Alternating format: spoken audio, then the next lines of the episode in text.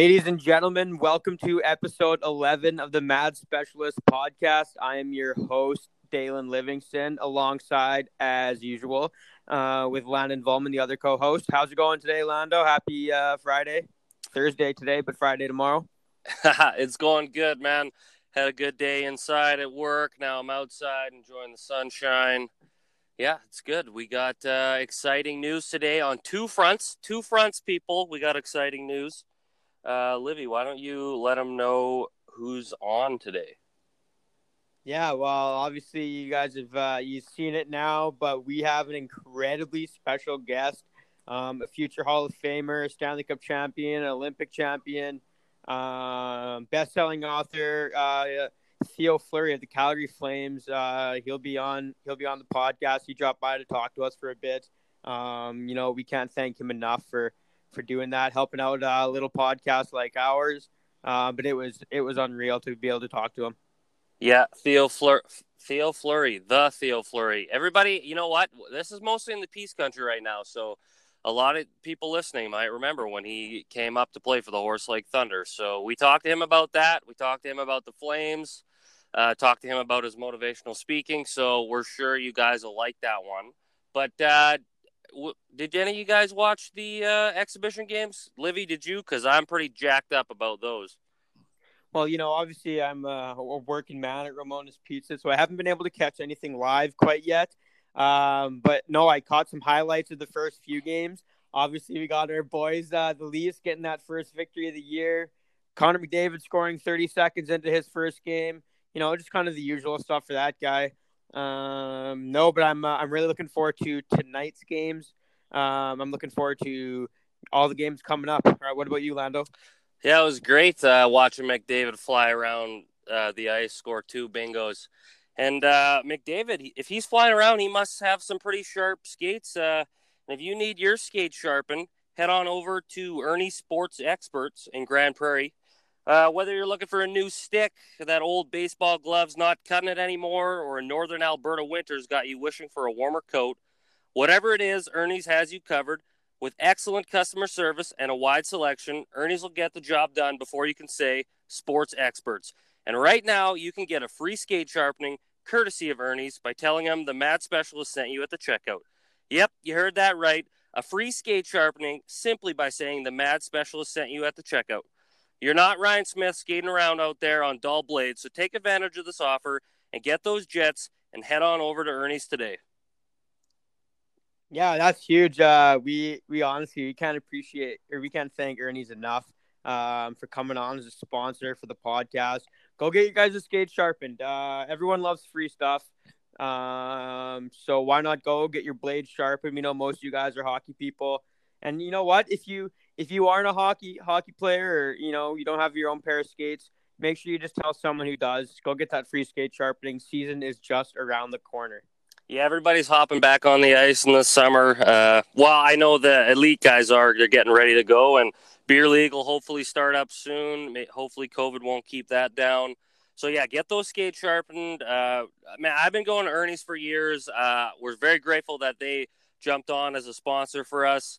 And uh, yeah, they got everything, man. Like I, I would get my sticks there from the time I was five till I started playing junior, and I didn't have to pay for them anymore. I got all my gear there, like my uh, my shin pads, shoulder pads. Got my ball gloves there. I'd go there for sunglasses. They got coats. They got, uh, man, they got everything. They got shoes, volleyballs, you name it. And uh, yeah, definitely go get those skates sharpened because uh, that's really generous of them. You know, like free skate sharpening in Grande Prairie, Alberta, with like half of the city. If we get everybody going in there, that I mean, that's pretty generous. So get in there, get those skates sharpened. Yeah, you know, if uh, anyone that's listening uh, lived in Grande Prairie, they went to Ernie's their whole life growing up. So you obviously know how great of a business and organization they are. So yeah, continue to uh, support them with uh, really with other, whatever athletic wear you possibly could even imagine. They got it there. Um, and go get those skates sharpened say the Mad Specialist at checkout and they'll be free. Um, but on that note, we want to send it over. We don't want to waste any time. We want to send it over to our very special guest, uh, Theo Fleury.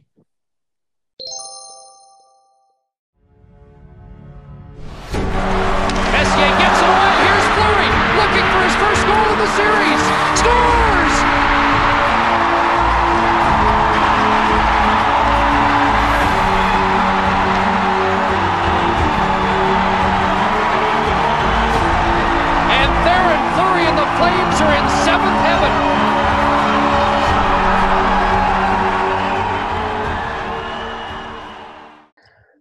Okay, ladies and gentlemen, today we have ourselves an incredibly special guest. He's a former member of the Calgary Flames, Colorado Avalanche, New York Rangers, and the Chicago Blackhawks. During his career, he was named an NHL All Star seven times.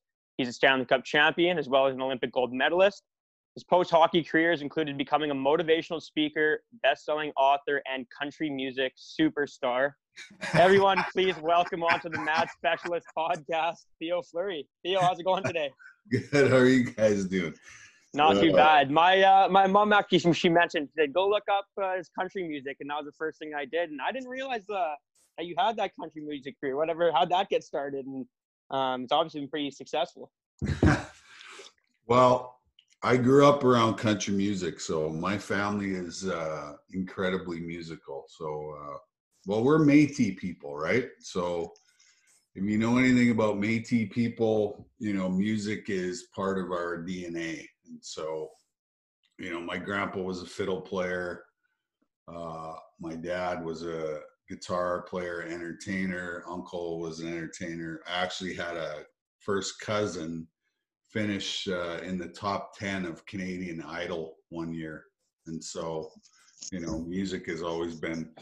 What was interesting was after I finished writing Playing with Fire, uh, you know, I was like, geez, maybe I, if I can write a book, maybe I can write music. And so I had a buddy in uh, Winnipeg who works for uh, Sony Music, and uh, you know, I called him up and said, you know, I want to stroke something off my bucket list, and I said, would you uh, would you like to collaborate on on a you know writing a song? And so I went to Winnipeg, and uh, we wrote this this song as the story goes, and uh, you know, and then I just kept going back to Winnipeg and writing more and more stuff, and and then we got a an album together of 10 of 10 of the best songs and uh, you know put it out there and you know i have a band and uh, you know we play you know gigs every once in a while but uh, it's more you know for fun that we do it but uh, you know the stuff that we put out we're really proud of it's a great album and uh,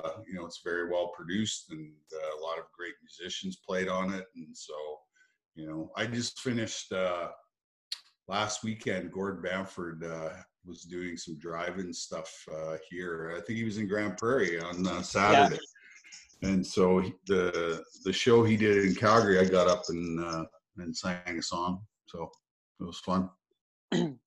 Awesome. Um, and so as well as uh, country country music star, I kind of wanted to get this in while I could. How did you come into uh, getting to do the Dancing with the Stars?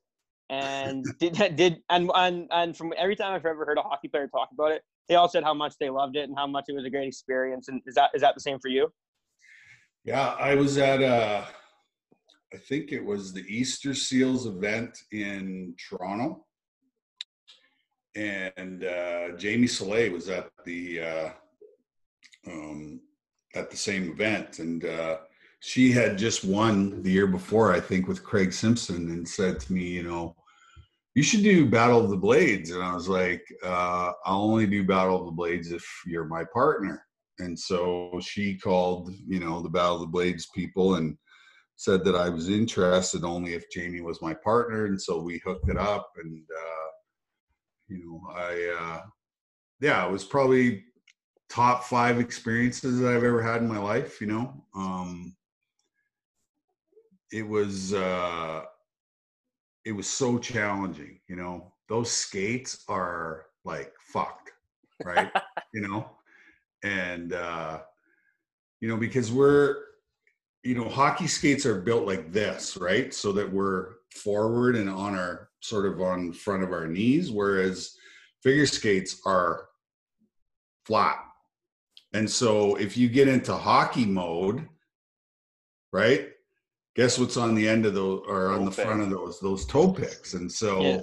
but you actually need the toe picks for lifts and you know spinning and jumping and all that stuff and so you know it was it was hard but it was it was so much fun. It was so much uh, it was a challenge and uh you know i i uh, i definitely uh became a more efficient skater after that show because you know what what they teach you is to use all the edges on the skates right? And uh you know they're a little bit longer.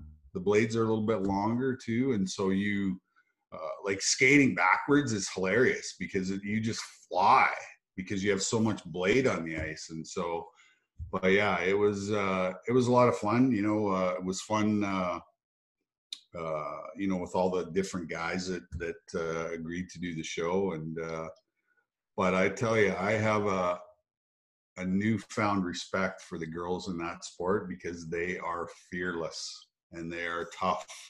And uh yeah i remember like the second i think it was the second day i skated with jamie she wanted me to grab her by the foot and start you know whipping her i was like you're out of your mind. And i said but what if It's i drop they're- i go what if i drop you? And she's like well i know how to fall she said. I was like okay. So away we went.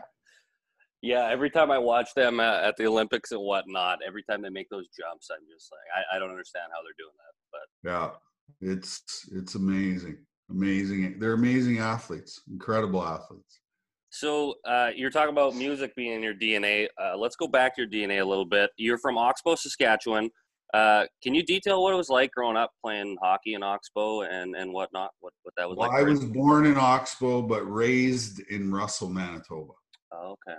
Yeah, Is that close? so- yeah, it's about three hours Okay. uh, from there. But you know, my dad was a my dad was a really great hockey player, and uh, you know, back in the '60s, there was only six teams in the NHL, right? So there was lots of uh, you know great hockey players that probably could have played in the NHL, but just decided to Not stay home and work on the farm or whatever. And so, you know, I often say that there was the senior hockey in Canada was so good that, you know, there there probably numerous senior hockey teams that could have went to the Montreal Forum and kicked the shit out of the Montreal Canadiens, you know, when they were winning all those Stanley Cups. And so, you know, we moved around a lot uh, because my dad was sort of a hired gun, you know, Mhm. and they would they would pay him to play senior hockey. And so, uh, shortly after I was born, we moved to Williams Lake, BC, and my dad played for the Williams Lake Stampeders for a couple of years. And then, uh, and then after that, we moved back to the prairies, and uh, I started playing hockey in a little town called Binscarth, Manitoba, which population's like 300 people. And the the arena there was an old barn that they converted into a rink, and so you know that's where I started playing hockey. And then, and then towards the end of that year, uh, there's there's a town 10 miles north of Binscarth called Russell, Manitoba, and uh, they called my dad because they had a, a really good senior team in in Russell, and they said, you know, why don't you come come to Russell, and uh, we'll give you a job, and you can play for the team. And so I, you know, I show up in Russell uh, uh, when I was six years old, and uh, one of the most amazing things happened was when I got there. It just so happened that the 13 best athletes in town were all six years old. We're all my age. And not only that, we had three incredible, amazing fathers who became our coaches and our mentors. And, uh, you know, they, uh, you know, not only did they teach us hockey, but they taught us about you know life and life skills and you know the importance of respect the importance of loving and caring for your teammates you know and uh, you know if we stepped out of line there was consequences for our actions and you know whatnot. And so we became this incredible you know hockey team. And uh, you know we won three provincial championships in hockey uh, three provincial championships in baseball, and uh, you know, with the same 13 kids, same three coaches, and uh, you know, it was an amazing experience to you know to go to this little town, and uh, you know, we always we always played up in competition, right? We'd go. You know, we'd go to all the big tournaments in Regina, Saskatoon, you name it, and you know, kick the shit out of the city teams, and uh, you know, it was it was a lot of fun, and and uh, you know, our our practices were well planned out. You know, lots of skills, lots of power skating, lots of really, you know, great drills, and so, you know, I think. I think all of us on that team ended up either playing tier tier two junior hockey or or major junior hockey, and so you know it was just a really you know, great experience. Uh, you know, my minor hockey was was awesome. You mentioned, uh, you know, everyone got to play tier two junior, made major junior, and then so you found yourself going to play with the Moose Jaw Warriors. Um, how did how did that opportunity um, present itself to you? And then I noticed that you got you you ended up playing. It was four four seasons there before you ended up getting your shot with Calgary. So how come you ended up spending four years there? Considering you know the good numbers that you had, and then that first year you had with considering that first year that you had with, um, I guess that was split between Salt Lake and Calgary. I mean, you put up yeah. good numbers on in, in both leagues. So, mm-hmm. how'd you get to Moose Jaw, and then uh, how come it took four years? So I was part of the very first bantam draft that was held in the Western Hockey League. So um, I got picked uh, in the second round by the Winnipeg Warriors, and uh, so the year I turned 15, I moved to Winnipeg uh, I played with the St. James Canadians, uh, which is the Manitoba Junior League, and uh, I practiced every day with the with the Warriors after school. And then uh, the year I was in Winnipeg, the team got sold to Moose Jaw, and so the year I turned 16, I moved to Moose Jaw, and and, and obviously played played four years in in Moose Jaw, and uh, you know put up 472 points in hmm. you know four years and uh, the year that I was eligible to be drafted, I wasn't drafted. Uh, and then the following year, I got picked in the eighth round by the Calgary Flames. And, uh, you know, I think that, you know, there, I, I was told this anyways that the reason why they drafted me, Calgary drafted me, because they thought that I would put butts in the seats in Salt Lake, you know, and there was never really any, you know, belief that I would, you know, become an NHL player. But, uh, you know, I went to my first training camp and I absolutely lit it up, and I got into three exhibition games uh, that year, and then, um, and then went back to junior uh, was captain of Canada's national junior team. We won the gold medal in Russia. Um, and then after that season was over, I went to Salt Lake and we won the we won the Turner Cup that spring. And I went and then I went to training camp the following year. Uh, Calgary was a pretty veteran laden team and they, they had a lot of guys that were established. And so I got sent to Salt Lake uh, I played 40 games there, had 74 points in 40 games in the minors, and then got called up on uh, New Year's Eve 1988. Uh, January 1st, I showed up in Calgary, and uh, six months later, I was carrying the Stanley Cup around the Montreal Forum. So, yeah, unreal. You mentioned uh, like uh, so you're so I just want to back, but but for you you play junior, and so you have all these numbers of just completely lighting it up, and so the game obviously is coming to you pretty easy at that point. Um, so then you you transition to playing pro hockey, and you mean you're not putting up 100 points in your first season or whatever, but you're still you know you're fitting in just fine. What is obviously there's a major transition from playing junior hockey to playing pro hockey. and especially for someone um, like your size, where it's not it's not very common Yeah. for someone your size to not only come in but put in numbers. So what was that transition like? And was playing junior hockey did it did it just feel easy? well, I, I think you know, obviously, the more experience you have playing in the league, you know, the the easier it gets, obviously. But uh, you know, I played with some great players in Moose Jaw. You know, Mike Keane, Kelly Yeah. Buckler, Lyle Odelein, Jim McKenzie, so Blair Atcheynum. You know, I played with lots of good guys there, and uh, which allowed me to, you know, develop this talent and this skill. But uh, um, you know, and, and when I went to Salt Lake too, I had great line mates, great teammates. Uh, we had a super like scary, tough team down there too, and so you know, always had people around me that you know sort of protected me and allowed me to do what I do best, which is, you know, like you said, light it up. And uh, but you know, I I developed a certain style of play as well. You know. Um, because there wasn't a whole lot of small guys in the NHL at that time who were having success.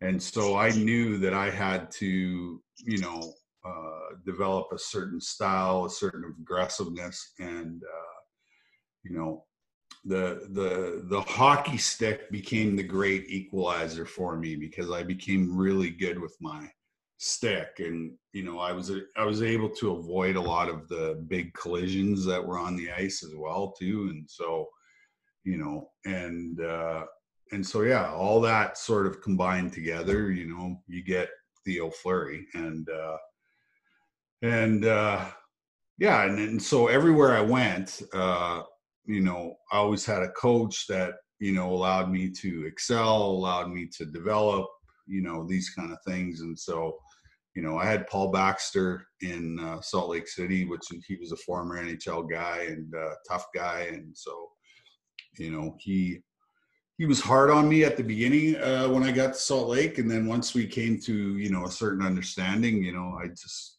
you know i lit it up after that. So you know for example like we would have a, a power play and he would say you know don't come off the ice. Just stay out there the whole two minutes you know which for me was You love. I loved it. Yeah. So, and then you know when I got to Calgary, you know I was I got there sort of as a role player. You know I played on the fourth line, and you know I wasn't expected to really score. I was there to provide energy and change the momentum in games and whatever. And then you know as I as the years went by, I just you know sort of um, developed into you know the player that uh, that I became. And uh, you know like I said had lots of great coaching lots of coaches that believed in me and stuff. And uh, and you know like I said I, I couldn't I couldn't have been drafted by a better organization. You know the Flames were big tough mean. You know we could play any style of game that you wanted to play. And and uh, you know I fit I fit the role that they were looking for. And then you know, after we won the cup, I just started, you know, developing more and more and more and became, you know, the the player that I became. Uh, before I, want to get into Calgary, but I have to backtrack because this was a, this was a huge thing that happened at the World Juniors in '87. The inf- infamous punch up in Piestany. Uh, you were on the ice for that when it started. Eh, How did how did that start, and, and what were your thoughts when they shut the lights off? Well, back back then, um, the the World Junior Tournament was just a round robin tournament. So uh, you played every team once. The best record won the tournament, right? So there was no quarterfinal, semifinal, final like they have now.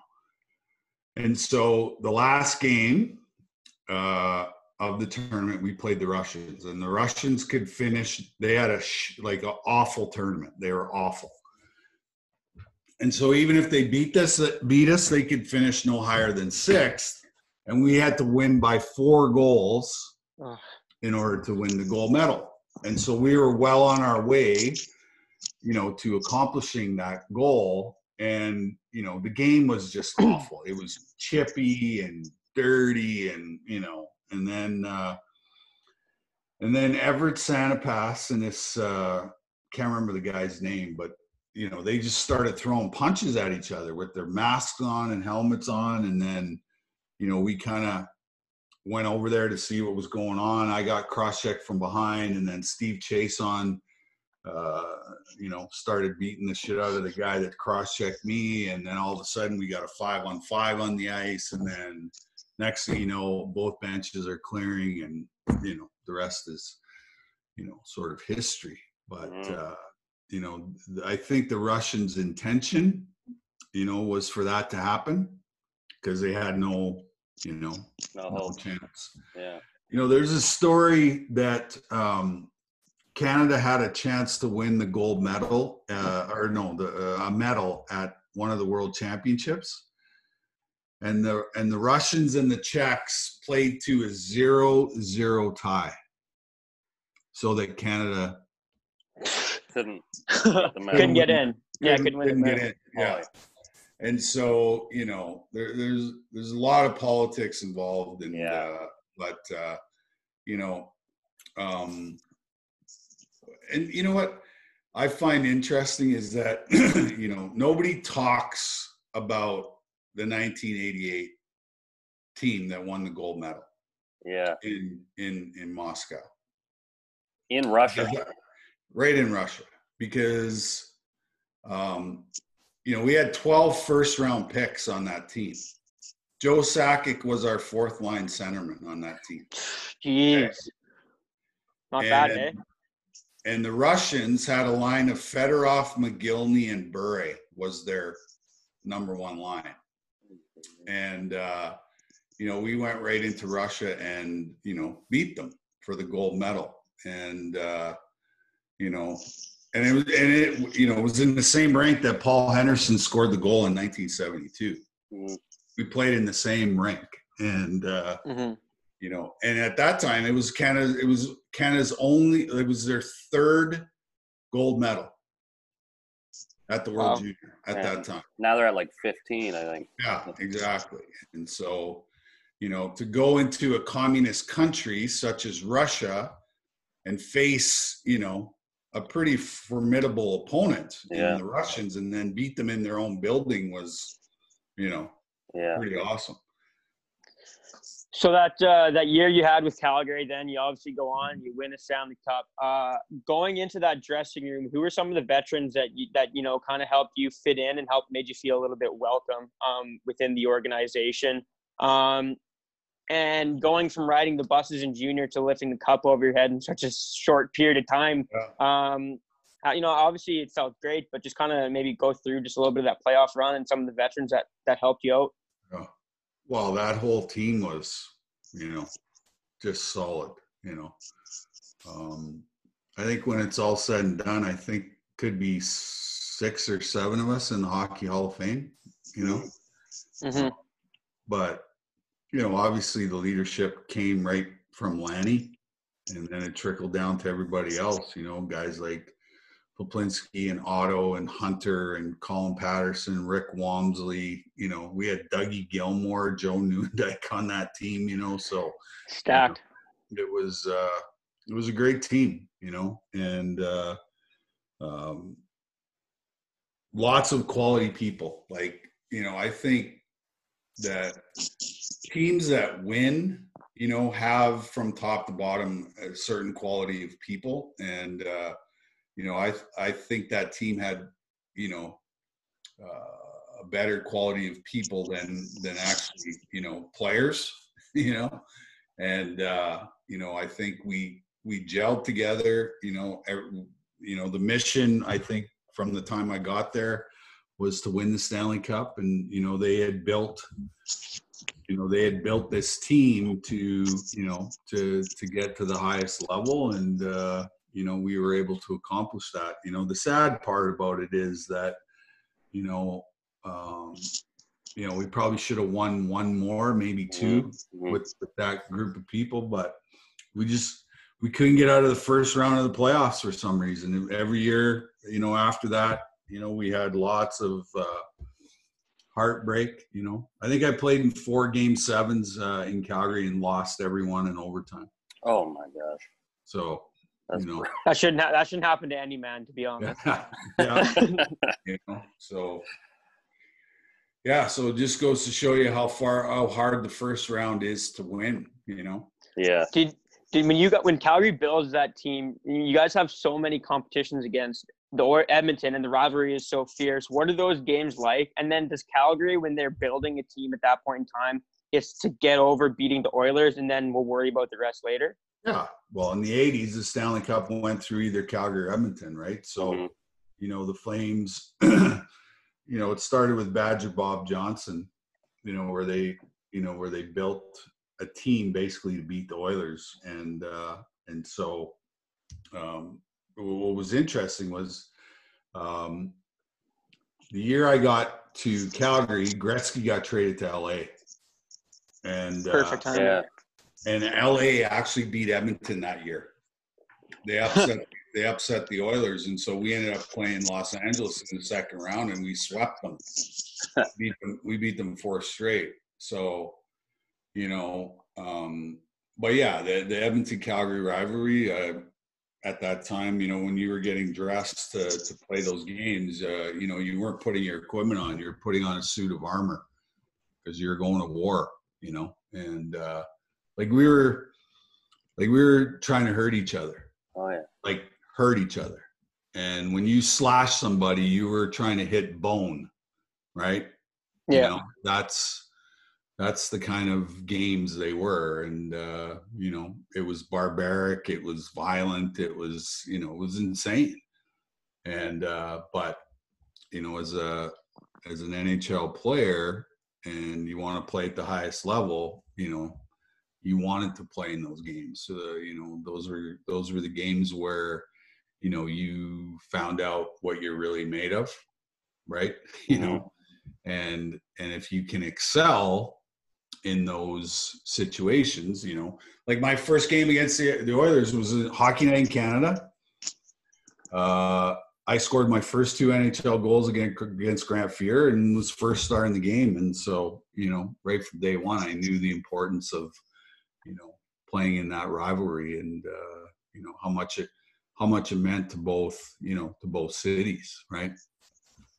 That's Going where into And that- that- it, it- like it infiltrates all the way down to youth sports, whether it's soccer, hockey, baseball, whatever it is. Calgary Edmonton is, you know, we just don't like each other. Yeah, and you can see the passion come out when you got a guy sliding on his knees across the logo in center ice. So. yeah. yeah. Well, you know, that was one of those times where, um, you know, Adrenaline took over almost. Yeah. yeah. Oh yeah, you don't even think. It was legendary. People still watch it to this day. Like, Yeah. Well, you know what? Uh, you know, the object of the game is to score more goals than the other team. and, uh, you know, that hasn't changed. And, you know, I was a guy that loved to score goals. And, uh, you know, obviously that was probably one of the biggest goals I've ever scored, maybe exception of scoring in triple overtime against Sweden in the World Cup to get to the the finals. But other than that, you know, it was it was definitely the biggest goal I ever scored, and uh, you know, So you've had the you've had the opportunity to, like you said, there you played against Wayne Gretzky in your first round of playoffs. You actually got to team up with him at the Olympics. Um, what was your thoughts on Wayne Gretzky when you go into um, a playoff series after watching him, you know, on TV growing up and just seeing the amazingness? And then what was it like also having him as a teammate for a little bit there, even if it was just a short period of time? Well, I think anytime we played Gretz in the playoffs, you know, the the game plan was designed around him, you know, um, and uh, you know. By, by the time the series started, we were sick of watching video of Wayne Gretzky. That's for sure. You know, um, but uh, you know there you know what's interesting i find is when you know an auston matthews or connor mcdavid shows up on the scene it's like this big production of you know all this stuff well when i was playing every team had a connor mcdavid every team had an auston matthews you know and uh you know guys like Sakic and Yzerman and Lemieux and. Gretzky and Messier and you know you name it. Every every team had you know really really great players, and I think the era that I played in was probably the greatest amount of superstars that ever played, and uh, you know that's why the game was so offensive and so creative was you know because of all those guys that you know changed the game right? And then you know you had guys like paul coffey and brian leetch and you know scotty Niedermayer that you know really changed how you know uh, the defensive uh, position changed where they all became you know offensive part of the game because they were great skaters. They could move the puck and you know and all that stuff. You know, I played with Phil Housley and Al MacInnis. You know, two amazing you know offensive guys. So you know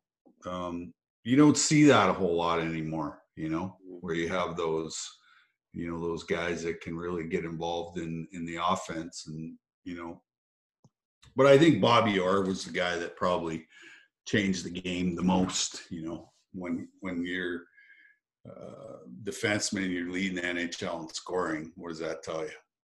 Mm-hmm. Yeah. Obviously, uh, obviously, there's so much of your uh, NHL career we could go over. I'm sure we could do this all day. Um, there's only one thing I want to talk about, actually, I guess, um, in terms of post hockey or sorry, post NHL career in terms of hockey. Um, you actually played a little bit of senior hockey just north of Grande Prairie in Horse Lake. Mm-hmm. Um, for for um, an Allen Cup run there. Um, I want to ask you, uh, how was that experience um, playing up in Horse Lake, um, and what you kind of took away from that? Well, it was it was a lot of fun. You know, I was uh, I was very surprised at the uh, quality of hockey.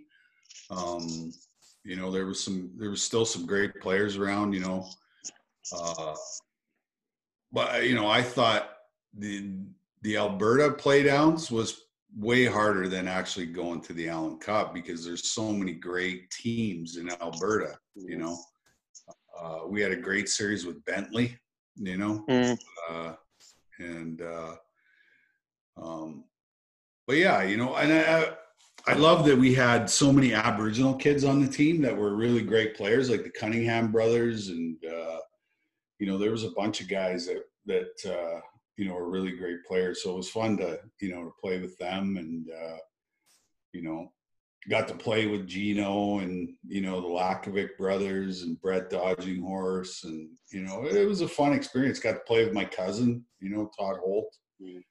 And uh, Steve Parsons was on that team. And so, you know, it was, it was, a fun experience. Unfortunately, you know, it didn't turn out the way that, uh, you know, we thought it would. But, uh, you know, that's hockey. And, you know, that's, anything can happen in a one game showdown and uh, you know but uh, yeah it was fun to be in the dressing room again you know i'd, I'd sort of been out of the game for a bit and uh, um, you know the the chief up there dion called me and said you know do you want to would you come play senior hockey with us and you know i think i said no 50 times before he finally convinced me that uh, you know that would be a good experience and uh, yeah, it was fun. It was fun to, you know, playing all those little rinks up north, you know, Spirit River and, uh, you know, all those places, Lakeland and, you know, you name it. It was, uh, it was a really fun experience and, uh, you know, we had a good time. That Horse Lake rink was actually quite nice. I mean, they, beautiful. Did they, is that the one they just brand new built? Yeah. Yeah. Yeah. yeah it's gorgeous. Yeah. It was really good. So before we get into your motivational speaking, I have to ask because I'm from Spirit River. Do you remember any of those games? Because I remember going to watch them, and they were so entertaining. Better than going to an NHL game at that time. Right. Uh, geez, I'm trying to think if I remember. I remember the rink. I don't remember the games at all, but uh, I definitely remember the rink. So, um, my first game was against Spirit River in in uh, Horse Lake. So yeah, hmm. awesome.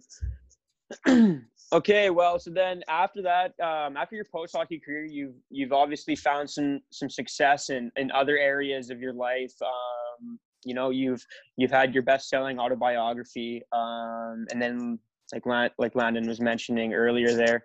Um, what was what was that uh, process? And I know you've mentioned how when you wrote that book, it wasn't it wasn't meant for you to actually publish this book. You weren't necessarily expecting it to be a bestseller. It was more to get your thoughts and your and your feelings um, from pen to paper.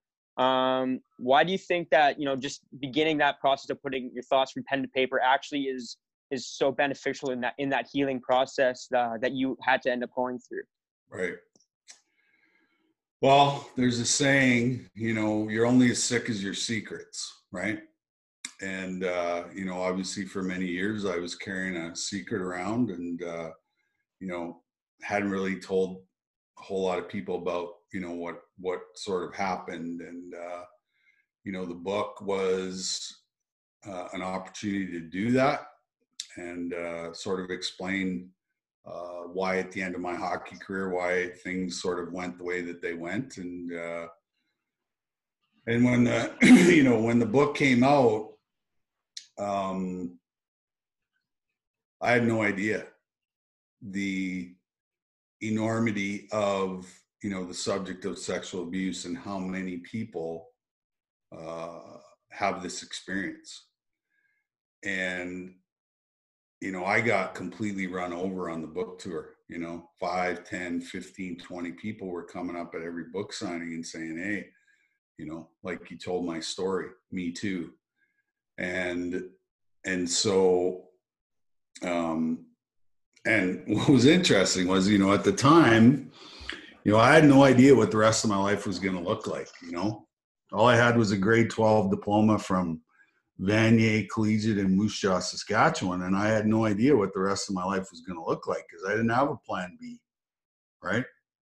And uh, and so, you know, the universe sort of put me in this place, and uh, wow, you know the biggest epidemic on the planet is trauma mental health and addiction. And uh, and so for the last 11 years i've been in this space you know trying to help people come to grips with whatever it is you know their trauma their mental health their addiction issues you know all that stuff. And so you know it's been uh, truly amazing. And you know i really believe it's the real reason you know why i was put on this earth was not the hockey stuff but you know the stuff that i do uh, every day trying to help people come to grips with you know what's happened to them. So uh, like you said there's many people that go through this that that are don't tell their stories. What's one thing that you would say to someone who has is currently going through maybe something like you did then well, I think it's important to find a safe space, a safe person, or a safe group of people where you can talk openly about what happened. Uh, you know, where people understand, where you know there's no judgment, there's no shame, uh, you know, attached to it, and uh, um, but um, you know that that safe space has not been created. You know. Uh, unfortunately, um, you know, we've we've come a, a, bit of the ways, but you know, we still have a long ways to go. You know, I think we have the highest awareness around the subject of mental health and addiction. But then on the other side of the coin, we have this we have the highest suicide rates in the history of our planet. So, you know, all this awareness, how come it's not being turned into action and saving people's lives? Mm-hmm. Right well, you know, we haven't created the safe space. And so every day, you know, we're out there fighting stigma, right? Fighting the stigma that's attached to mental illness, fighting the stigma that's attached to addictions and, you know, all that stuff. And so, you know, we we've got a long ways to go and and uh um but you know, like I said, that there's a lot of talk, but you know, the talk is, you know, kind of surface stuff. And, you know, there's not enough talk about what to do to manage, you know, you know, the symptoms of mental illness, the symptoms of, you know, addiction.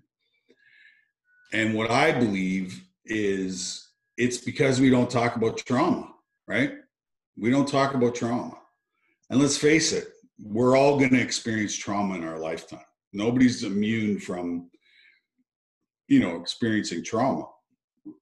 And, you know, and trauma doesn't have to be as extreme as as my trauma, you know. For example, if your parents get divorced while you're very young, that's trauma. If you're bullied in school, that's trauma, you know? And these things affect you for the rest of your life if you don't get the help that you need to, you know, make sense of it or overcome it or whatever you want to call it. And so, you know, we don't talk about the trauma. And that's the biggest reason why, you know, we have this, you know, massive epidemic, right? Like if you look at what's happening in the United States in Portland and Seattle, that's that's just a bunch of people who have suppressed anger.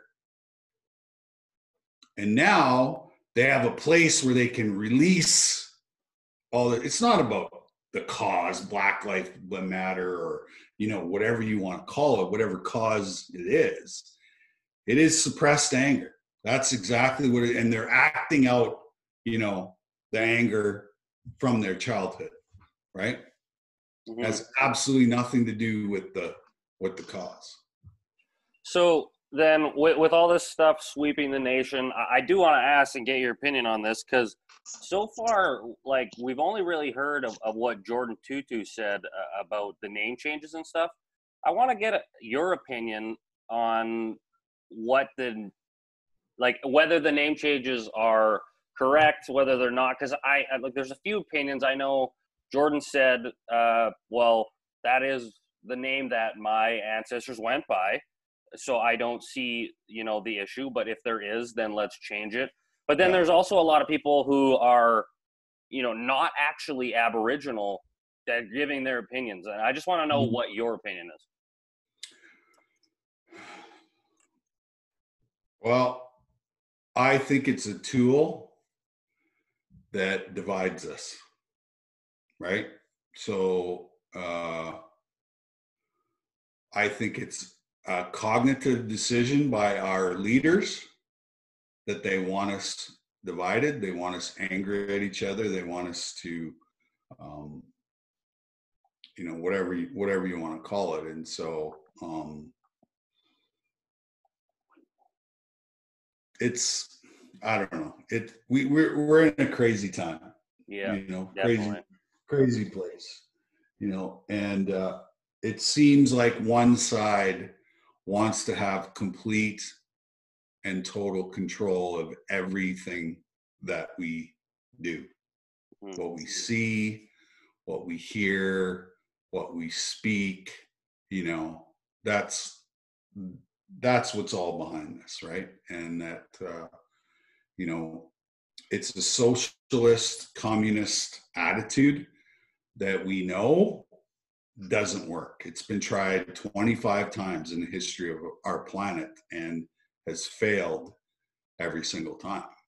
And so I don't understand why, you know, this certain group of leaders think that, you know, it's going to work this time. You know, I enjoy my freedom. I enjoy um, being a critical thinker. I enjoy, you know, having an opinion and, you know, that's the world that I grew up in. And I have absolutely zero interest in uh, a socialist or a communist, uh, you know, ideal. I, I don't want any part of it. Mm-hmm. Um, just kind of just rewinding again back to Horse Lake. It was something I want to mention. I know that you, you found you found your wife um, while playing with Horse Lake, and you know you you've mentioned um, you know she's she saved your she saved your life type of deal. I've heard, I've read in uh, different articles uh, online here. I want to um, just ask you kind of what what having that person or having that family member there is why that's so important is to have somebody to lean on and to not go through everything by yourself because yeah absolutely. I, I I think when you sort of get into a space of, you know, I want to I want to get well, that you know you that you you know you start to attract you start to attract you know those people uh, in your life that can help you get through whatever it needs to to get through. And so you know um, when i you know when i wrote the book i started to run into you know all of these healers in the space and uh, you know, my second book I wrote with uh, a lady called Kim Barthel, who's probably been the most important person in helping me sort of unpack, you know, all of my trauma uh, that I've had. But I've also had the opportunity to, you know, to be at conferences and speaking uh, in the same space as, you know, the so-called experts, and uh, you know, I've been able to to pick their brains and and learn and have them teach me uh, you know what I need to do so that I become a better um, facilitator and uh, you know healer in the space. And so, you know, um, I, I think once you make the decision and the choice, and and you know, I found a lot of healing in the you know in the Aboriginal community. Right, I've been to 420 First Nations communities all over Canada, and uh, you know. Uh, hanging out with medicine men and spiritual leaders and teachers, you know, um, I probably found that piece probably the most important piece in all of my healing journey was that you know that spirituality part you know is is you know participating in ceremony and and uh you know going to sweat lodges and going to powwows and sun dances and you know all this stuff was you know has been incredibly beneficial uh, in helping me find peace and serenity in my life. I've actually this is you brought the sweat lodge up. I'm curious what what exactly is the process of a sweat lodge? To me, it just I I hear you know a big it's just a sauna you sweat it out, but obviously it's more to more to it than that. What is a, a sweat lodge? Well, I think it's probably one of the most spiritual experiences you can have. You know, is you're you know uh, the sweat lodge emulates em, emulates uh, Mother Earth's womb, right? And the sweat lodge has been around for you know centuries because it's it's a place to heal, right? And uh, you know everybody does them differently, but I think the ultimate goal is always you know healing and and you know that's physical, emotional, and spiritual healing happen in the sweat lodge, you know, and uh, you know the medicines that are put on the rocks, and you know you're breathing in this stuff, and you're cleansing your body and getting rid of toxins and all kinds of you know emotional baggage spiritual baggage you know physical stuff you know. I've seen some amazing things that have happened you know where people are you know sick and dying and have used the sweat lodge to you know overcome things like cancer and you know all kinds of really cool stuff. So um yeah it's it's it's an amazing experience and it's hard to explain uh and i always suggest that if you get the opportunity to do that to take full advantage of it and and experience it uh you know for what it is because it's you know like I'm going next Sunday to down to Cardston because uh, I hang out with this really cool medicine man. His name's Arnold Mountain Horse, and uh, he's one of the most powerful medicine men in the world. And people from all over the world come to his sweat lodge for healing, and uh, you know it's really amazing to to hang out with this guy. He's he's a wealth of knowledge and and uh, and he's a funny guy too. So it's, it's good. Awesome. Well, we don't want to take up too much of your time, Theo, uh, but it was awesome to have you on. We really appreciate it. Um, the listeners are going to love this. So thanks so much for doing this for us. Yeah, no can, problem. I, can I ask you one last question? Just as Yeah. a as as a as a small hockey player growing up myself, I I always it was every year it was you know you heard from coaches you're too small to do this you know you're too small to do that. Um, now the NHL has transitioned into a game where each each team has one or two guys that are small, but you Yeah. had to kind of grind in a league where you were a bit of an anomaly. Um, how hard was it to, to to to show people that you just being a smaller guy that it didn't it didn't make a difference and and and nowadays how much would you have just absolutely loved to have played in the league now where you probably were you know you're a consistent probably 100 point getter every single year Right. Well, you know, I I love the era that I played in. You know, um, like I said, I think top to bottom had the most superstars of all time. Uh, you know, it would have been interesting, you know, to play with no red line because you know my forte was breakaways. You know, I didn't Yeah. miss. I didn't miss very many of them, but uh, you know, like I said, I I I knew that there was a lot of guys that had tried before me, and you know, the one thing they lacked was, um, you know, like for example, I'm five foot six, 150 pounds. The average height and weight in the NHL when I played was six feet, 200 pounds, right? So, how am I going to get the room that I need to do what I do best, right? And that's my offensive talents and my skating ability and passing ability and whatever. So, you know, I had to create room on the ice for myself. And how did I do that? Well, I told you, my stick, you know, became the great equalizer, right? If guys were going to hit me, they had to come through my stick, right?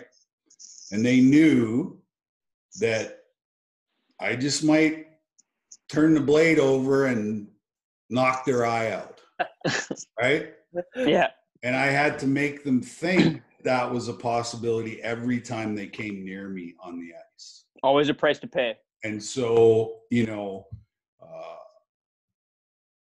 making people think that I was crazy, you know, allowed me to have the space and the room that I needed on the ice to do, you know, to do what I do best. But also, what I tell kids all the time is that, you know, don't ever complain about ice time. Get good at all the skills Yeah. right? So learn how to take face-offs, learn how to kill penalties, learn how to play in the last minute of the period. Because if you do that, you know, when you need a big big penalty kill, the coach is looking at you. If you need to win a big face-off, the coach is looking at you. And so what happens is he's going to put you on the ice. Mhm. And the more situations, because the game is not just all about offense, Mhm. it's more about, especially now, you know, the game is, you know, broken down into small segments. And if you're not good at all the skills, you're going to sit on the end of the bench Mhm. That was me. you know and and so i always tell kids all the time is don't ever complain about ice time. Just get good at all you know and play every position. I played every position but goal in the nhl you know i played defense on the power play. You know if we were down a goal I, the coach would put me on defense. You know i i killed penalties. I played the power play. I, I you know i I had a you know 55% face off percentage, you know, because I knew that if I wanted to have more ice time, I needed to get better at you know the the overall, uh, you know how the game is actually played, and and at the NHL level, you know, especially now, you know, it's very technical, right? You know, they have iPads on the bench Yeah. You know so you know not to say that that's a good thing i i don't think i think the game is way too overcoached Mhm. you know Mhm. Basically they're just playing xbox with these guys you know that's basically what it's come down to and you know you, you don't get a whole lot of one-on-one play anymore you know Uh-huh. you know the Connor McDavid's, the Sidney Crosby's, those guys they're allowed to do that, but the majority of teams, you know, your your bottom nine guys are basically all the same players. You know, I call them speed Robots. skaters with hockey sticks. They are. So, They're fast and they swing it around. Yeah, exactly. Cool. Awesome, Theo. Well, yeah, again, we want to say thank you so much for coming on. Uh, it definitely means a lot to Landon and I, and it's going to mean a lot to just the people uh, in Grande Prairie listening. So uh, we, we appreciate you coming on, and we wish you nothing but the best in your future uh, with whatever you end up doing. I appreciate it. And I, I enjoyed my time up in Grande Prairie when I was up in Horse Lake. We had uh, Well, if you ever want to, we had a lot of fun up there. If you ever want to come back up to GP, we can go to the Crown and Anchor. You know, we can do something, and we'll have a, you go. have a good night. Perfect. Perfect. Thanks a lot, Awesome. Theo. Have a good one. Cheers, guys. Thanks. Thanks. Hey guys, we want to thank you once again for listening to this episode and all the other ones. If you want to hear more of our episodes, go listen on Apple, Spotify, Google Play, or wherever fine podcasts are downloaded these days. Um, if you want to see more of what we're doing on social media, you can find us on Instagram, you can find us on Twitter, and you can find us on Facebook. It is the Mad Specialist for all three of those. Um, again, we appreciate your support. We got big things coming up in the future. Um, and have yourselves a lovely weekend. Oh my god, who the hell cares?